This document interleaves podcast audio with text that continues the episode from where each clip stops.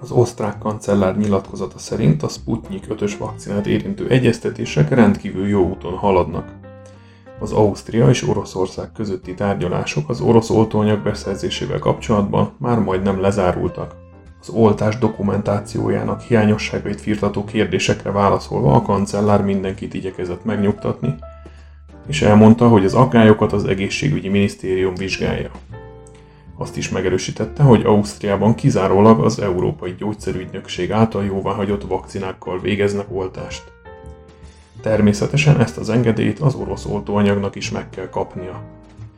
Egy a zöld útlevéllel kapcsolatos kérdésre a kancellár azt válaszolta, hogy ennek bevezetése az egész Európai Unióra kiterjedően valamikor nyáron várható, és előre láthatólag nem minden tagállamban ugyanazok a szabályok vonatkoznak majd rá. Hogy mi is az a zöld útlevél, és várhatóan Ausztriában mik lesznek a bevezetésének a lépései, arról egy korábbi részben már beszéltem. Érdemes lehet azt is meghallgatnod. Ausztriában az egészségügyi minisztérium ajánlását fogják alkalmazni, ez alapján az első oltás beadásától számított három hét után számít majd hivatalosan is oltottnak valaki, és kaphatja meg a zöld útlevelet. A tervek szerint elfogadják majd a negatív teszt eredményét, illetve egy orvosi igazolást is arról, hogy az illető már átesett a betegségen.